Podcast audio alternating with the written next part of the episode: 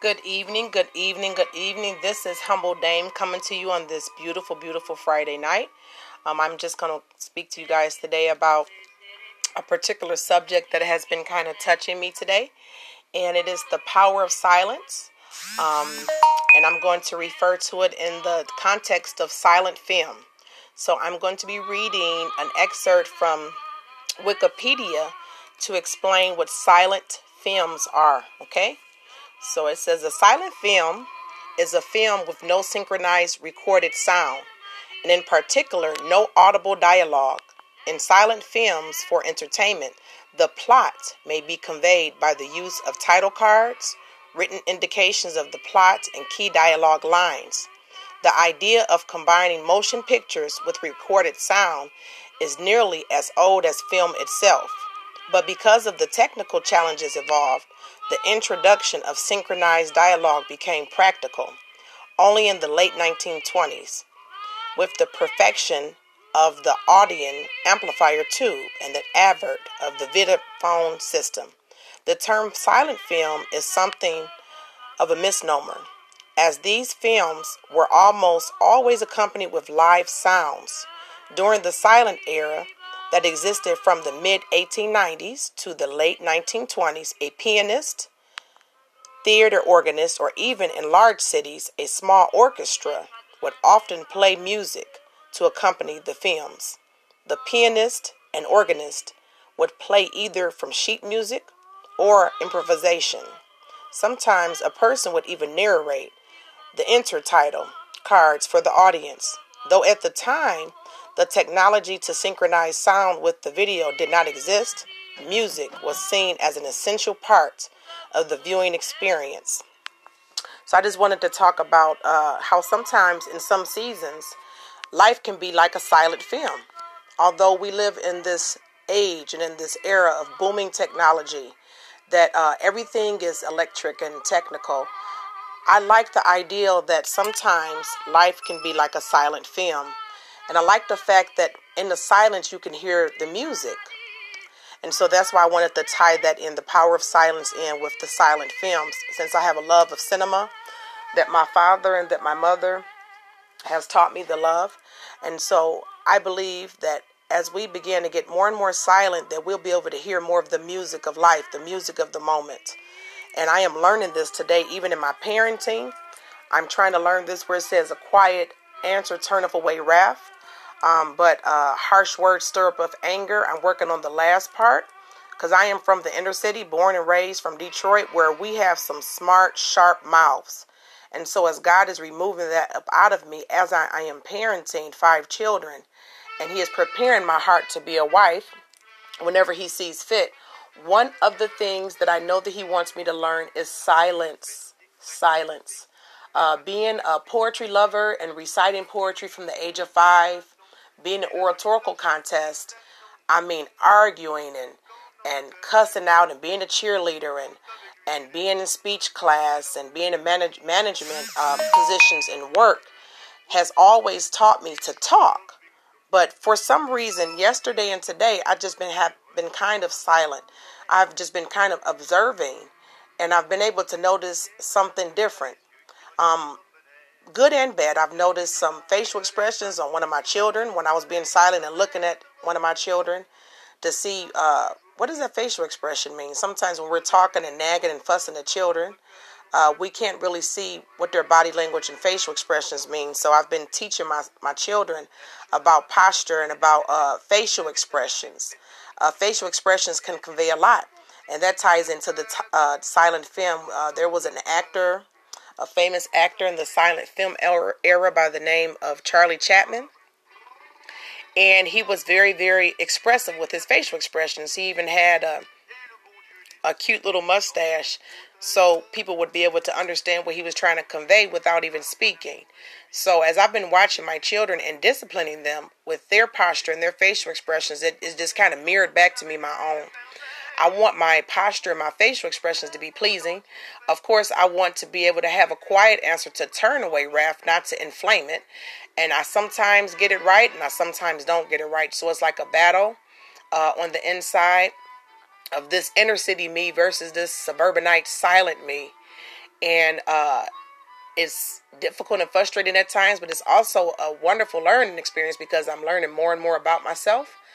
And uh, in the silence and just watching and observing, I am learning a lot. Okay, so I just wanted to tie in the silent film with the power of, of silence, as well as a beautiful scripture that I found. Let me see if I can find it.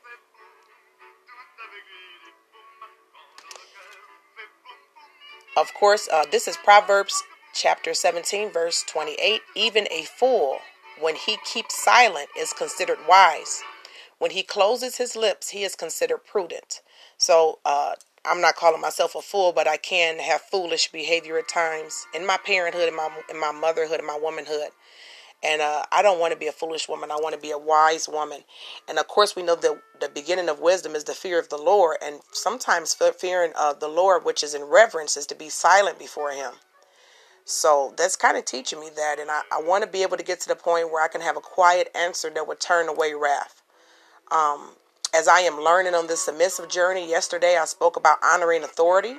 And a part of honoring authority, which I had no idea had that many dimensions, and it, it said give prayers and petitions and entreaties. And then it said thanksgiving, which I've never been taught that to give thanksgiving uh, or the importance of it or why we would have to do that. Um, I was just like told just to blindly like pay attention, blindly listen, and you disobedient. But sometimes when you have a person that likes to think and ponder on things, it's best to explain it to them. And so I was grateful that I stumbled upon that. The, the next part of that text says so that you may live a tranquil and quiet life. A tranquil and quiet life. I believe that's what we're all seeking.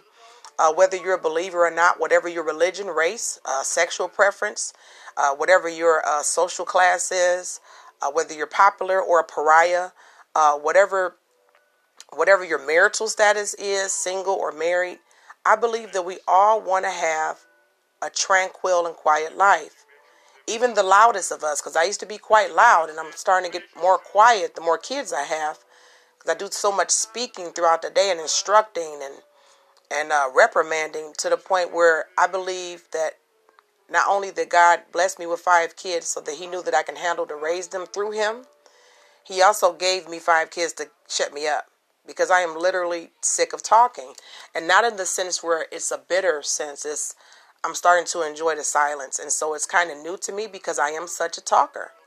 And so I, I have found out that cracking open the dimension of the text of honoring authority, it said all those in authority. Like Daniel honored Nebuchadnezzar. Some might consider Nebuchadnezzar had a little bit of a problem, you know, mentally, but he was, lo and behold, he was in authority. So he had to honor him. He had to respect him. Uh, let me see another king. Hmm. Ahab, Ahab was a king. He had to be honored in authority. Um, the Pharaoh, when Joseph was in Pharaoh's house, he had to honor the Pharaoh. They didn't share the same religious uh, beliefs. They probably didn't share the same dress or the same diet or anything like, or the social class, because uh, Joseph was a, a, a slave or considered a servant. But he found favor in Pharaoh's sight from the way that he served. And so uh, I pull from those examples, and you don't see a lot of talking from David. You just hear about him serving. So, as I am submitting and learning how to submit and learning how to honor authority properly, I can see the benefits in it because it does lead to a tranquil and quiet life. Does that mean there's not noise? Absolutely, there's noise because I have five kids. They're rambunctious, they're headstrong, they're hard headed, they're quite like me, and then they have some of their father mixed in there with their selves as they are emerging and is uh, teaching me as I am even uh, sometimes you battle your own children. As I am battling them, I'm kind of sitting back. And uh, sometimes in the midst of that battle, I will watch their posture and I'm explaining to them, your facial expressions is disrespectful. Your posture, you're stumping away what I'm telling you. You're doing what I'm telling you to do, but your posture is disgusting. It's disrespectful to me. So that just kind of made me think that when I kind of calm down and we kind of call a truce and we apologize or pray or I get them a snack, that teaches me that well how does god feel or how does our creator feel when he tells us to do something and we do it with a, a disgruntled face with a snarky sarcastic tone and and uh, poor posture um, a part of submitting is uh, adoration he likes to be adored and worship i spoke about worship before And a part of worship is kind of to be laid prostrate before Him, to let Him know that I'm laying down and I am yielding, surrendering completely to you. And so I think all of that silence ties into all of that. So I believe that I'm started from the ground up and I am appreciative of it the highs, the lows, the good, the bad, the ugly.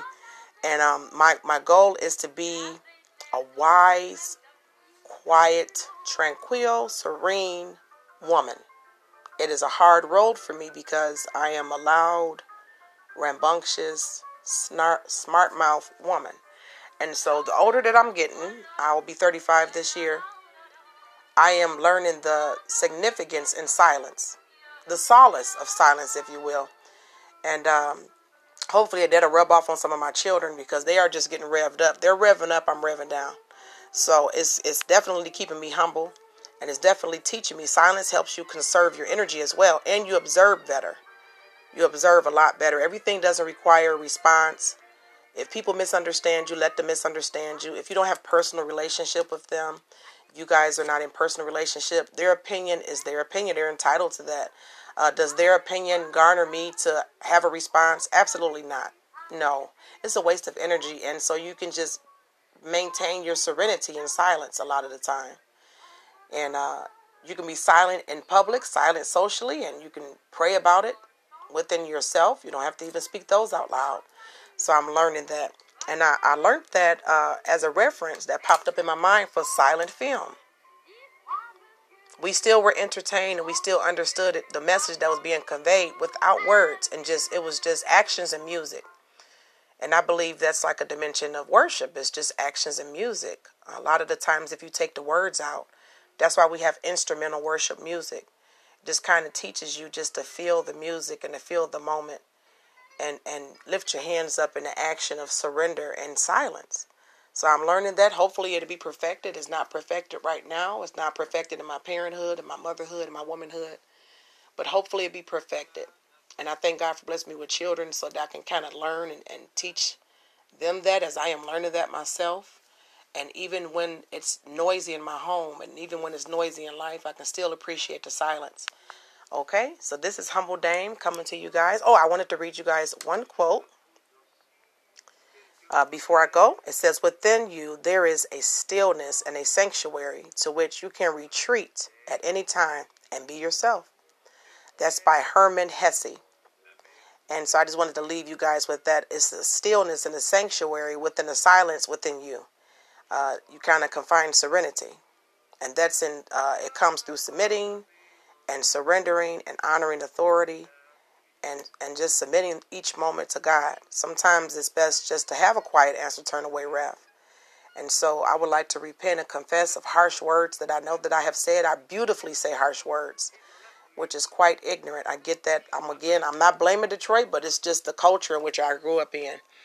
Uh, that was revered. Oh, you know, she a clap, what they call it clap back and now, but we used to call it cussing you out or we'll let you know about yourself or bless you out. And I don't really find that becoming, not, not even within myself. I don't even find it becoming when I'm doing it. It's just a terrible habit. And it's a terrible waste of energy. So hopefully, I'll, the, the more silent and submissive I become, the more serene I'll become, and the more I'm able to learn how to properly honor authority. It says the promise is that I will live a tranquil and quiet life. And so that's my goal. Okay, so you guys have a wonderful day. This is a wonderful evening and a wonderful weekend. This is Humble Dame coming to you guys. You guys have a wonderful, wonderful night. Bye.